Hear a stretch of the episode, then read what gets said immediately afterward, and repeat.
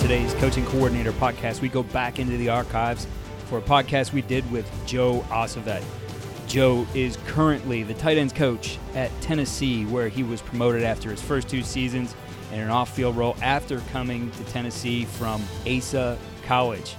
While he was at Asa College, he directed an offense that averaged 41.9 points per game, including a stretch of the final two games of the 2016 season where the Avengers averaged 75 points per game. He was the 2014 JUCO Coach of the Year, won multiple honors at his time at the junior college level. I had the opportunity to see Coach at a clinic, at a Glazer clinic uh, in the East, and I was so impressed with what he was doing with RPOs, uh, really ahead of the game, and how he can manipulate the defense. And we were honored to be able to have Coach Osovet join us. So take a listen to this one from the archives. Coach, where'd you get your start? Uh, after I was done at Northeastern, I went back to my alma mater, Nassau Community College, John Anselmo. Uh, who was with Doug Marrone for a while at Syracuse and the Bills. I mean, he gave me my first job back at Nassau Community College in 1995 as a running backs coach, a little snot-nosed kid, not really knowing much, and just you know showed up every day with a pen and pad and a whistle, and and and and tried to take as many notes and put down as many things as I possibly can. Uh, you know, craziness, hectic on a notepad, and try to suck everything in, and that's where I got my uh, my start. So obviously you were a student of the game. What are some of the things you learned in those first years? Oh God, so many things. Just how to deal with, you know, I was a, I was a, what was I? I was a 20, 24 year old kid at the time too. So I was coaching, I was a kid coaching kids. I think the, you know, some of the things you learn is just how to deal with people. You know, being able to relate to kids because I was a kid myself. Um, just developing relationships, um, just understanding how important relationships are with your players. Um, and and then like I said, trying to obtain as much knowledge as I can from every possible resource I possibly could. Um, so that's probably early on.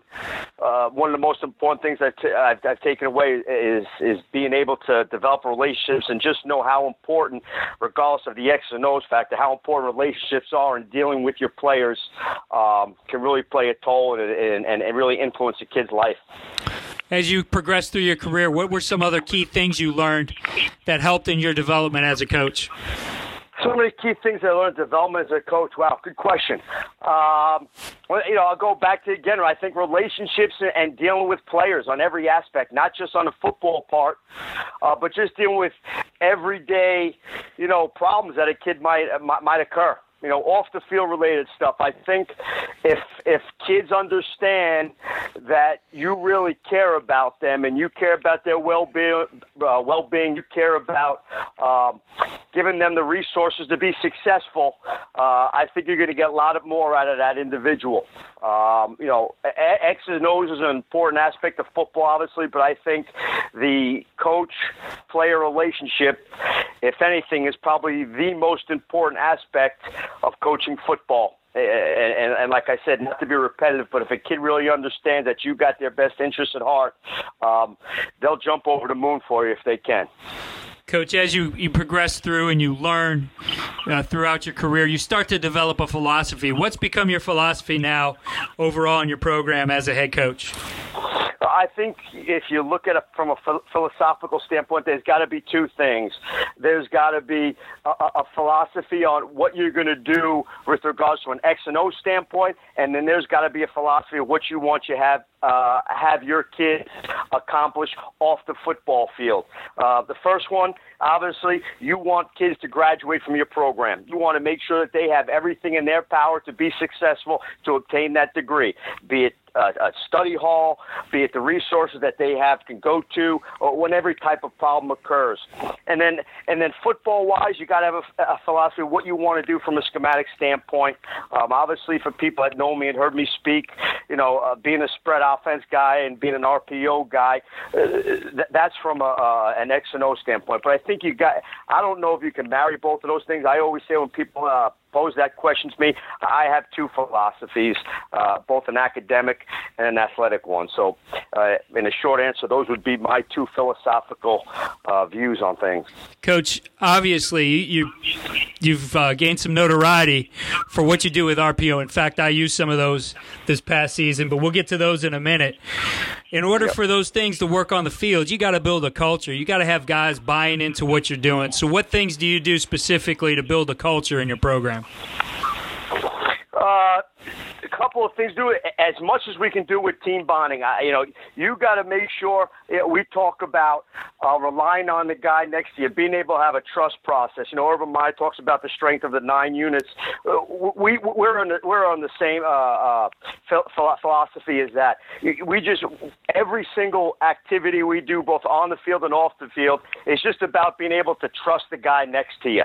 Uh, if you can build that culture okay, and attack every day with blinders on. That's another big uh, cues that I use. Uh, everything will take care of itself. Uh, don't worry about the little things. Everything is outside noise. Just make sure you be, can be the best possible person you can be, uh, a, a teammate, uh, a friend, uh, if it's a coach, a mentor. Uh, those are the kind of things you're trying to implement on an everyday basis. You know, I'm not big on all these, you know, win the day type of things. I just, you, you want to make sure that your kids know you care about them. You want to make sure that the kids are working towards some type of goal and you want to make sure the kids are attacking uh, uh, every day with blinders on, especially this day and age with so much outside noise that can filter into your program that can cause some type of destruction. You know, you want to make sure that that that that culture is there, and and, and we have three a very simple rule eh, that we use uh, with regards to culture. If your grandmama or your mama don't think it's going to be right, it probably isn't. So you don't want to do it. Don't embarrass the program and don't embarrass yourself. You know, I'm not big on coming up with too many rules. You're coming up with too many rules, things get broken. Um, so that's basically what we're trying to do uh, with regards to culture. Coach, you've really become known for your RPOs and how you manipulate a defense. Where did that develop from? Where did you get these ideas? That's a great. So, it happened about eight years ago. I went on what I call my college tour. I went out and visited University of Illinois.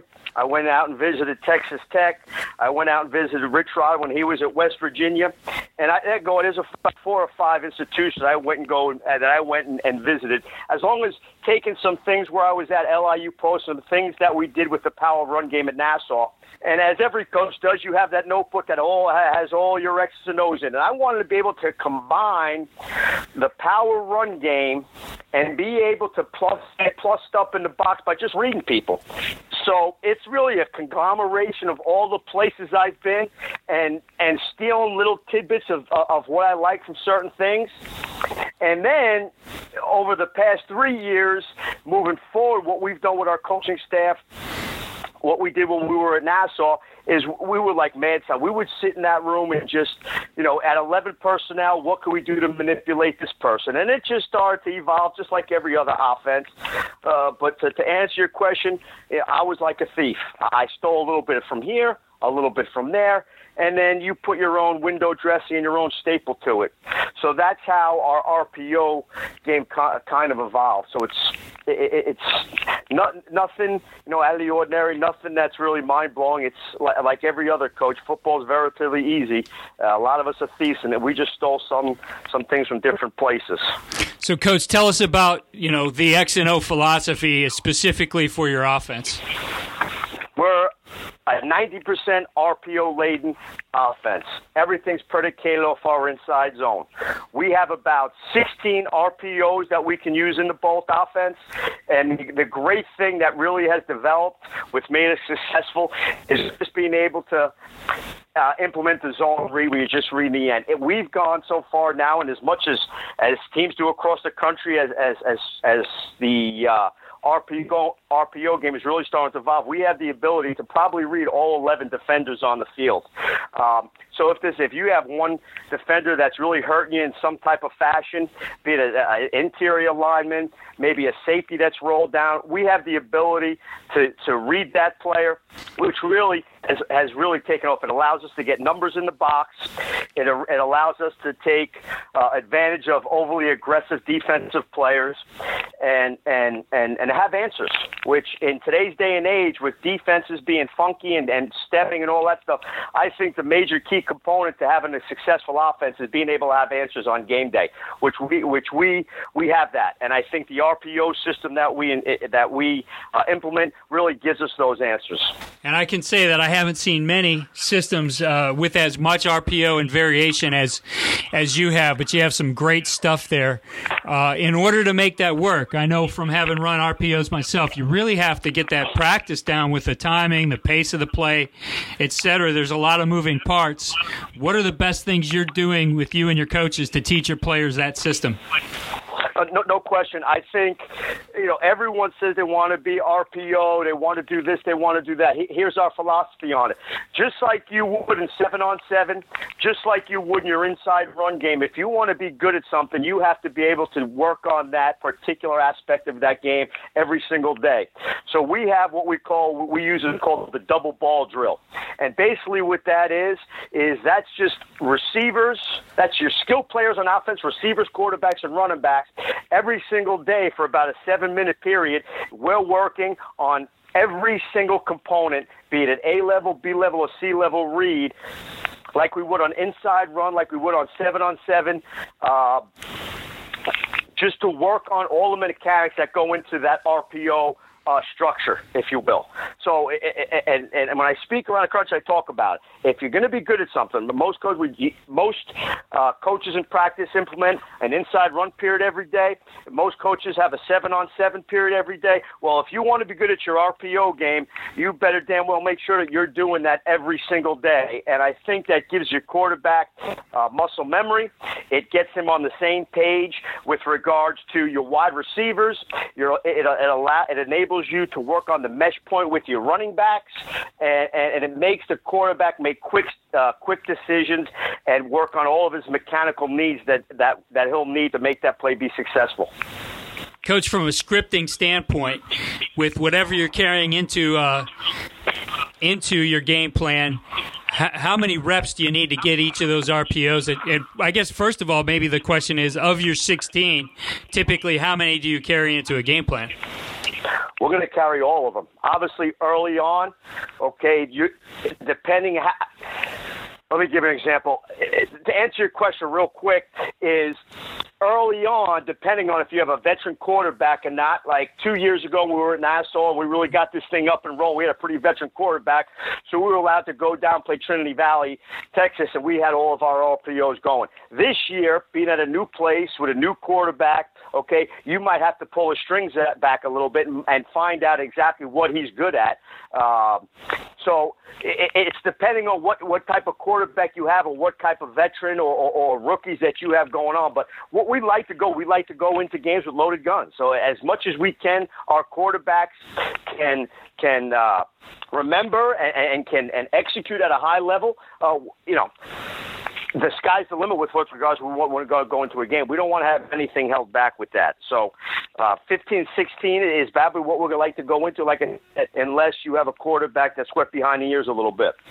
So, in terms of getting those those scripted, now obviously tempo is yep. going to play a big part in that. That you're going to be able to get a lot of plays in practice.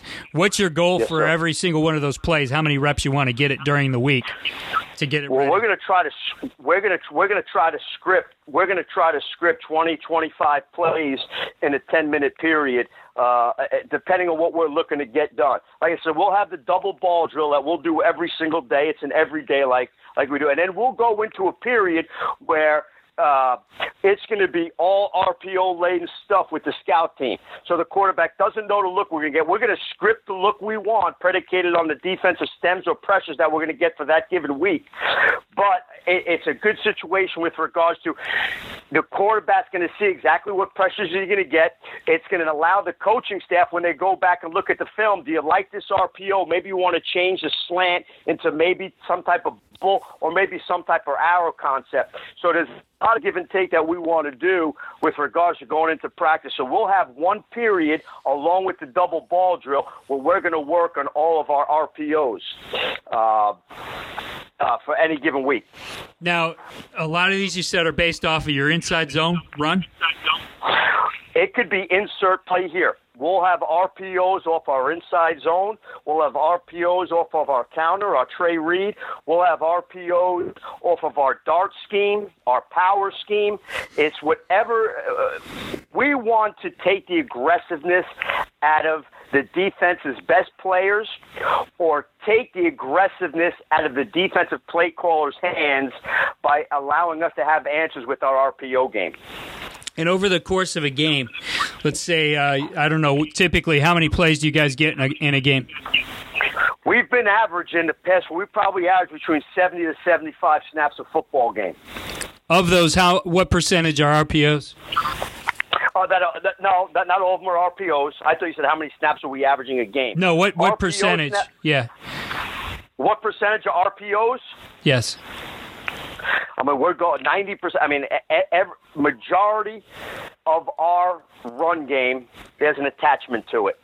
So I would say 90%. Very limited time are we going to make an auto call, which auto to, which auto to us means we have numbers in the box. We don't have to RPO anything. We're five for five. We're going to hand the ball off. Very rarely that's going to be. So if you if 90%, I would say there's an attachment to whatever type of run we have called. So every week, uh, do you mix and match your run game with your, uh, you know, your attachments to it? Yes, sir. Yep. And, and and the good thing about our RPO stuff is we'll do it out of every personnel we have. I mean, we can be three by one open. We can be three by one, put the formation into the boundary. We can do it out of 11, 11 trips, 11 open, 11 closed. I mean, the, the, the, the formations and plays are endless. Uh, it really is. And I think uh, if you, what we do at end, we teach everything conceptually. So the pieces know where they're fitting post snap, which allows you the availability to line up wherever you want to line up with regards to any personnel group you want, as long as the pieces know where they fit post snap. That's why I think it, it, allows us, especially as a play caller, allows flexibility. It eliminates tendencies, uh, and it allows you to play faster. And I think that's another thing uh, I didn't touch upon either that I, I should have. Um, uh, the availability of us to line up in multiple ways, both pre-snap and post-snap, really helps us. It's really beneficial, uh, and it makes the defense prepare for that many more things. So. And I know you have a kind of a unique way of looking at this that you shared in your uh, in your coaching clinic, which I was able to sit in on. Um, you talk about your read and you talk about your manipulation. Can you go through that for our listeners? Sure. Uh, I'll, I'll just take the inside zone. It's the easiest way to do it. So if you're going to read that five technique or, or four technique, okay, we call him, that is your read key. The next person, your secondary contained play, your alley fill safety, we call him the trigger. So all it is is basic old fashioned triple option. Instead of having three backs in the backfield, now you're taking your outside receiver who nine times out of ten we don't want him to have to block an overhang. You know, our receivers are are not our six four, six five wideouts. So instead of them having to block overhang players or scroll down safeties, we just manipulate them. So what we do, whatever that RPO was off our inside zone, if we're on our razor or we're on our arrow tag, defensive end your read player, your overhang player is your trigger, and that's how we classify that. If it's a safety, okay, and we're reading a safety coming down, it could be off of trey read, and we're running to a, a, a tight end attached. The backside end could be the read. If we get a pull and the safety scrolls down, that could be our trigger. So there's we, we call it the read player, and then the secondary player, contained player, or scroll down safety. That's our trigger. So that's how we classify our, our, our two with our RPO and our read play. Coach, let's put you in a in a tough situation here. Yeah. The uh, situation is this: Tom's running out. You have the ball on the opponent's 30 yard line going in, but there's 30 seconds, no timeouts, and you need a touchdown. It's third down and seven. They've given you a mix of fronts and coverages and thrown some pressure at you as well. What are you going to look to do in this situation? First thing we're going to do, if anytime uh, I'm getting some type of defensive stem and I'm sure not, not sure what to look at, we're going to try to freeze them. So we're going to make a freeze call and see if we can get the defense ID'd. All right, where's the pressure coming from? Do we need to do we need to slide the protection? Okay, what's the defense going to be in the back end? So we're going to try to get it ID'd. Obviously, we go into a game plan that most coaches do in the country. Once you can get that thing ID'd and you get some clarity on it, you're going to, if it's man coverage, on your call sheets, you're going to have your best four man beaters that you're going to dial up. If you're getting some type of cover three, some type of mixed type of quarters, you're going to go into your top three that you like there, and you're going to choose from your best third and seventh play. You know, I, I think most coaches in the country, and this is nothing new, there's got to be some type of preparation. So in your call sheet, you got to have something for that third and seventh call checked off with what type of coverage or what type of pressure you're getting in. So that's what I would call. Uh, definitely freeze cadence it, see if you can get it ID'd. Once you get it ID'd, get to your checklist and get into the best play that you've done, probably your homework on a Monday, Tuesday, Wednesday night. Coach, you've uh, you've got some unique RPOs, and the one I used uh, particularly a lot this year is the one you call uh, Hooters, which was yeah, basically yeah. Uh, it's a reading read the defensive end, but you're pulling to throw basically a, a corner route, a naked. So you got a guy clearing out and a guy running a, yes, a corner, kind of off a, of a switch release. I mean, you have a lot yep. of those unique ones that aren't aren't your typical just you know pull it and throw the bubble or the now screen. Can you talk about maybe some of your unique ones? Unique ones. Yeah, sure. How they come together. I, I sure.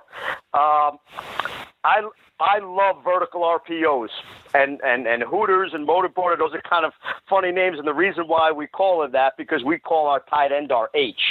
So there's a lot of word association with it. But especially nowadays, you start to go FSL. You put your formation into the sideline, and you line the tight end up to the field. A lot of times we saw what we call kick safety in quarters. So we would get a five technique or a nine, not a five technique, excuse me, a nine technique or a seven technique inside our tight end. So what we would do is we would make an inside zone read or even our, our dart play to that side, read the end, and then be able to throw the manipulation to the tight end if we get a bender and a scroll down safety. But what teams started doing to us was now we would work so much of that into the boundary uh, formation to boundary, put the tight end to the field, is now we get kick coverage. They wind up kicking, they'd start playing some type of cloud or some type of sky. So if they do that, obviously now you have to now add one to that side to marry to to, to beat that coverage. So what we did was we just made a motorboat call, and all we all it is is we're getting a switch release from the single receiver lined up to the tight end side. So now all he's doing is he's taking inside vertical release, almost like a switch concept, like you stated earlier, and we're still running our H on the flag. So now we have a two-way go versus a pull when teams start adjusting to our nub trips. All right, that's the first one. So that's Hooters and Motorboat. Those are the good concepts. We, yeah. Go ahead, Coach. Yeah, yeah.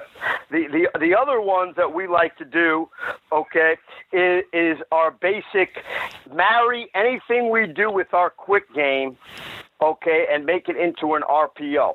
So we have Hooters, we have Motorboat. We can go into our into our six snag concept, where what we're going to do, or our switch snag concept, is we're going to run our power read play, still read the end. If we get in any type of safety, we call the we call it two high safety, one high safety. What's his ceiling? If we get him lower than the 10 yard ceiling, we call it a piss tag. We make a piss tag call. And all piss stands for is post inside the solo safety. So if we're running power read, let's say to the left, okay, Instead of reading the end now, we're going to make a lock piss call. We're going to block the defensive end. Mm-hmm. We're going to take our solo receiver and run him on a skinny post. We don't give it. We don't give it. Uh, we don't overcoach it. He's going to run at the pre-snap alignment of the safety's toes. So if he scrolls down and all it is is outside zone for the back. So if you picture the quarterback's going to take a two-step shuffle, right to left. If that safety stays high and that 10-yard ceiling, we're handing the ball off. It just turns into outside zone. If that safety rolls down, then we'll run us to the single receiver side. Now, if that safety comes down underneath that 10 yard ceiling, the quarterback's pulling the ball, throwing, and throwing the skinny post behind it. Okay, so that's that's our piss tag. The other we do is against quarters. Obviously, the new coverage everyone's playing those quarters, and I know obviously quarters you have a ton of. You have old-fashioned quarters, you have solo, you have mini. So we were seeing a ton of so uh, uh, quarter solo. So what we did was we we went three by one okay? And we took our number three receiver. Now, in solo coverage, the back safety, the three by one, has got three strong going across the field. But he's also your alley fill player strong side. So it could be insert play here. Mm-hmm. We're going to run trey read to the trips. We're going to run inside zone away from the trips. We can run dart to the trips. And all we're doing is we're going to make our read player the defensive end. If we get a bender, we're going to pull the ball now, and we're telling three to run at the pre snap alignment of the weak side safety. So we get a pull read. Well, now that puts that weak side safety in quarter solo in a bind because he's your alley fill play and run game and he's got three strong coming across the field in solo quarters. It's pitch and catch. Mm-hmm. It, it's very easy for the quarterback. We're going to take our single receiver to three by one, and we're going to protection release him to the boundary, and we're just going to make it a one man game. We tell our quarterbacks very easy, don't overcoach it. What's the single? What's the weak side safety doing? He comes down, throwing it. We're throwing it to three coming across the field. He latches on because he's got three strong. We're keeping the ball, and there's nothing but green grass in front of you. And there's a couple of things we can do with that when they start to rotate the coverage where we have automatic passes we throw into when they start kicking the coverage to your single receiver.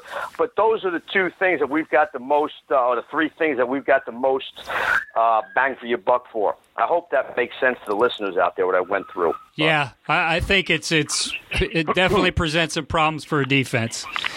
Yep, yep. How, no question. And and and, and like I said, and, and then you know, coach, I'm not on any innovative thing. This is what we did. Just, and I think this is good for coaches that are learning or, or that want to get more involved in the RPO game. Gentlemen, this is what I tell you when I speak at a clinic. I said the same thing. What do you guys do? What can you ex- execute at a high proficiency level in your quick passing game or your sprint out game? What do you have in your menu that you can do that?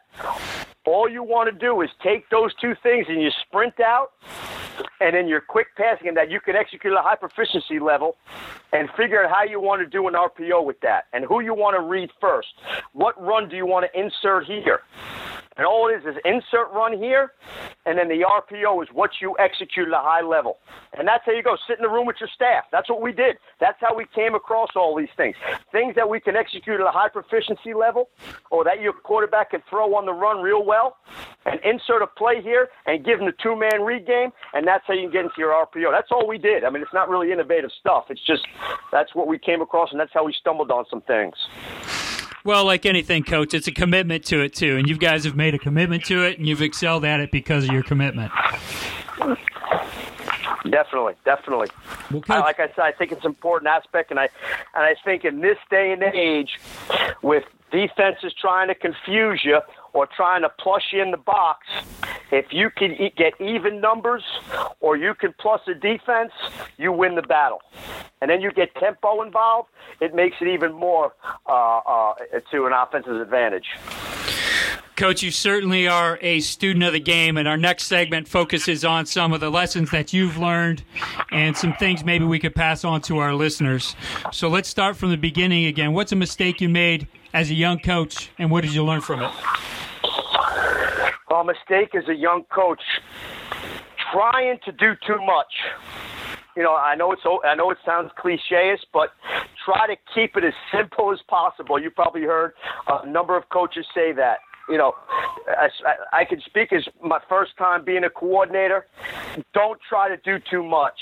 Uh, make sure you, your game plan, even though you might be able to understand it, make sure your kids can effect, effectively execute it. Uh, make sure they understand the concepts that go behind it, um, and, and try to just keep it as don't have too much on your on your plate. Don't put too much on your menu, and don't look to score a thousand points your first year. You know, and, and keep a journal.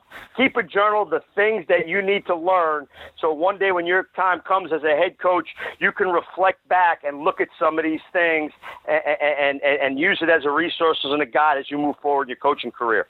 Coach, what's a book you would recommend to our listeners that you've learned from? Oh God, the coaching Bible.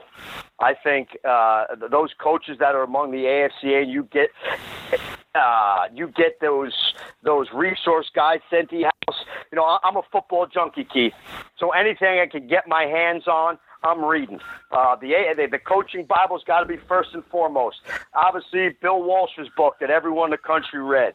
I, I, I'm about to read uh, Urban Meyer's uh, uh, book, uh, Above the Line. Uh, so anything you can get your hand on that you can that you can get into, go to your website. You put out some great material. Uh, just never stop learning. Uh, go to your high school. Sit down with your high school coach. Uh, you can learn from high school people. Go to clinics. Uh, anything that you can get your hands on, that you can go out there and you can learn from anybody, regardless of a high school coach, a JUCO guy, a major college guy, Division two. Just be a junkie. Take it all in. And here's the key component, though, Keith. Make sure you find little tidbits that fit your program. So when you take your notes, how could I take this back and insert this into my program? Everyone doesn't have the facilities or the resources that the University of Texas or the University of Alabama has. But what can you take back from listening to somebody? What can you take back that you can implement that into your program and you can have success with it with your kids? That, that's the thing that I would say. And, and just be, use everything, absorb every single resource you could possibly can. Coach, what's on the horizon for you? Where are you looking for that next tidbit, or what's the on-field scheme, technique, et cetera, that you're excited about? Uh, you know, it, it, it's evolving. Offense is evolving. Uh, you know, the, great thing about our profession is once you think you stop learning, it, it's time to wrap it up. So I'll be with my notepad and pencil watching probably every single bowl game under the sun. I'll be out doing professional development like I do every year. Go visit someplace and, and, and take something back that you can that you want to get in, uh, in into your program. Uh, I'm big now on on trying to motivate uh, kids, being a head coach, being a motivator. So I'm big on that now. Um, but, but but that's it. I mean, there's every single day you're trying to grow as a coach, uh, be it schematically, be it fundamentally, be it uh, um, you know uh, tr- trying to create a culture. So th- that's what I'm at. I mean, I've never stopped learning, and, and I love these things you do. I think it's, I think it's. I wish that there was a Keith Grabowski who did this when I was 24 years old. I think the great thing now with social media and, and Facebook is there's so many resources out there for young coaches to go learn this sport, the greatest sport that there that there is in this world, and and, and, and it's it, young coaches are so fortunate to learn from all all coaches across the country, no matter what level it is, and it's really it's it's so beneficial, and and and just from all the coaches out there, we can't thank you guys enough for doing this. Well, obviously, tech, technology has been a game changer. It makes this uh, available to, to young guys and really anybody who wants to learn the game. Um, and speaking of technology, you know, it's it become really a big part of our, our teaching. So, what's your favorite yeah. piece of coaching technology that you use? I mean, you, you got to love Hudl. I mean, I think it's the greatest thing uh, ever invented. Uh, the re- why do I like it? Because you can actually send things to your players. Your players can send you send you notes back. You can draw diagrams on it. Uh, it just everything that goes into Hudl. You can create a playbook on it now. Uh, you can have cut ups. You can cut things up and, and, and diagram things. I think it's the greatest invention ever in football, and, and there's so many beneficial uses of it. You can create presentations to show your kids. We even put tests on them. We put our grade, uh, we put our game grades on the kids, so you know they have them instantly uh, within 24 hours after our game. Um, I think that's the, one of the greatest technologies ever invented is, is Hudl, and that's something that we use uh, um, uh, go, going forward. You, you have that. You have your, your your thing that's that's good as well. Uh, I mean, there's so much in there. I think technology has really changed uh, the face of football uh, from a resource standpoint for, for coaches across the country. Coach, this is this next one's kind of a tough one for a lot of guys because um, we're so passionate about this game, and it's it's easy for us to put a ton of time into it. So, what have you learned about creating balance with, you know, your family, your wife, kids, oh, faith, all those other things question. that have to be important to you? Uh, you know what? That's a tough one, and it's a great question. Uh, there's got to be time for family. Uh, you, you know, I'm married with two kids. Thank God for my wife. Um, she is the quarterback of our family. You got to make sure that uh, all you single coaches out there, if you decide one day to get married, you got to make sure you have a, a woman that is strong and that and that is is uh, self motivated. That that that is is a disciplinarian because she is the quarterback of our family. Uh, my wife Sandy, uh, I can't thank her enough for giving me the opportunity uh, to do what I love to do every single day, uh, and being able to take care of our house and our two children. Um, you got to find someone to do that. There really, there's nothing like a football wife. Uh, they're they're home. They're raising two kids a lot of time on their own. Uh, you miss some things. Uh, unfortunately, that's just the nature of our business that we're in. But you need to have a woman that's self confident, that knows who she is, that doesn't mind being alone every now and again, and that understands that there's sometimes, you know, uh, you have other. Uh, surrogate children in your life. You know, I have a, a daughter and a son, and and and and then I have uh, 80 other, 90 other stepchildren, and and and my wife understands that. She understands the commitment. So, and and it takes a strong woman to do that. But you got to you know, find time when it's downtime. You got to make sure it's downtime. You know, in the summertime when you're with your family, shut your phones off and and and and, and rejuvenate your batteries. But you're 100% right, Keith. There, for the I can imagine the coaches out there, and, and especially in college now with with recruiting what it is, and it's become a a 24/7, 365 and um, there's not much downtime anymore. You know, between Twitter and social media, we spoke about all the positives in, in social media, and then you have the recruiting aspect where you know you got to be tweeting kids, you got to be on social media, you got to be making recruiting phone calls. Um, that's probably the negative part of it, but um, I say this: there's nothing like college football. It, it teaches you lessons in life that you never learn in the classroom. You know, you get smacked in the mouth. It takes a big buck to pull up and put his big boy pants on and, and climb back on the mat. You don't learn that in the classroom. You don't learn how to uh, bleed, sweat, play for a cause, play for the guy next you. There's things in football that, that you learn that that you can't learn, uh, you know, anywhere else, and, and, and they're valuable lessons. Um, that's why it aggravates. I know I'm off topic here a little bit, but it aggravates me about all these people saying how football is bad for you. There's not another game in this country that teaches you the lessons that football teaches you.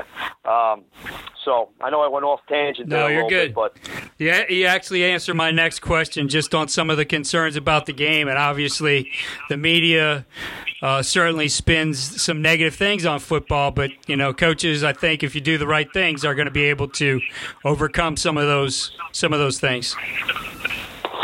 Yeah, no, no, no question about it. I, I think, you know, Heads Up Football is doing a great job. I think some of the new rules are trying to take, trying to take the head out of the game.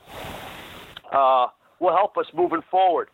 Um, but uh, but I know I say this: football is there's a certain type of nastiness that comes with football. It's I hate to use the word violent, but it is a macho man sport, and um, I don't know how much you want to limit people from doing that. You know, you want to take the helmet. I know the new thing now is rugby tackles, so on and so forth, but football is uh, there's a little nasty side to football and and I think that needs to be in there for all the reasons being. Um, so who knows where it goes? I think obviously with the with the new equipment that'll be coming out and, and, and all the technology moving forward, I think will help us. But um, there's, uh, and my belief, man, this is just me talking. I believe there's a lot more positives to coming out of football than there than there are negatives. At least in, I can tell you this: in my life, just from me personally, I've taken so much from this game, and that you can transcend into uh, real life lessons. Um, so. Yeah, for sure, Coach. This next segment, we're going to speed it up a little bit. We got our two minute drill, so just some very quick okay. question and answers on some various yep. football topics. So, schematically, what's the toughest defense to face? I think teams that move the front on you cause the most problems. What's your favorite goal line play? Any type of pick concept or rub route. Turf or grass? Turf. What's your favorite backfield set? Uh, pistol. Day game or night game? Ooh, I like I like playing under the lights. If you had to run your offense from one formation, what would it be? Two by two. What's your favorite quote? Oh, favorite quote. Oh, uh, favorite quote. Uh, winners aren't born; they're made. Should the kickoff be eliminated? No. If you could pick one football coach from the past, either retired or no longer with us, to learn from, who would it be? Bill Walsh. How about somebody from the present? I love Rich Rod. I think he's an innovator. How many teams should be included in the FBS playoff? Uh, there's four now. People say they want eight. When they, we're going to have eight, then they're going to say they want ten. I like it where it's at. All things being equal, coach, run it or throw it. what does the box dictate? Uh, yeah. uh, run it. See, with you, it's like both, right? Yeah, yeah, yeah. yes, sir.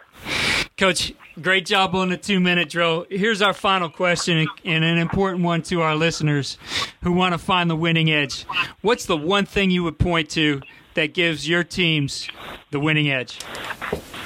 Conditioning. Make if you're a tempo team, make conditioning a factor make it make it superior, make it your, make it a focus, a point of focus in your off-season conditioning program. Make it a point of focus in every single drill you do. Uh, it, it, turns those five, six uh, run plays in the first half into explosive chunk yard, explosive plays in the sec- second half. Make conditioning a factor if you're a tempo team. Coach, how can our listeners connect with you? Uh, at Coach uh, at Coach Josephat on Twitter, uh, at Coach Josephat at asa.edu, or hit up Keith. Keith's got all my information, and, and, and Keith knows I'm one of those guys I'm willing to share with anybody, any concepts we have. Uh, you can go to Coach's Choice, and there's our bolt offense is what we call it. There's eight DVDs out. You can get them there. You can contact me uh, through any social media, uh, and I'm willing to share anything. And Keith will tell you, I'm willing to share, sit down, talk, you know, anytime, anywhere, uh, and and I always get back to everybody. Coach, you're definitely someone, if, if they have the opportunity to see you at a clinic this offseason, they should. Um, it's certainly been a pleasure to have you on our show, and I really like talking ball with you. So thanks again. Keith, it's always a pleasure. Anytime you want, we're here, uh, and I appreciate you having me on. Good luck with, with the show, and, and, and once again, from all the young coaches out there and all the all the old coaches too, thanks for doing this. It, it, it's really great, and it'll be a really great resource for you guys uh, moving forward. So, Keith, thank you. Thanks again for listening to the Coach and Coordinator Podcast. Follow me on Twitter. We're doing a lot of interactive stuff over there, including our Your Call series, where we put up a real play, real situation, real alignment, and reveal the next day what that is. But we give you the opportunity both to run a play as well as defend it. So check that out. It's a lot of fun. And stay tuned here to the Coach and Coordinator podcast. We have some new content coming up for this current season, I know which is a different one. So we will be addressing both the guys who are on the field playing as well as the guys who are waiting for their season to start. As always, if you are enjoying the podcast, please head over to iTunes and click five star for the rate. If you have a minute, write a review. It helps the podcast.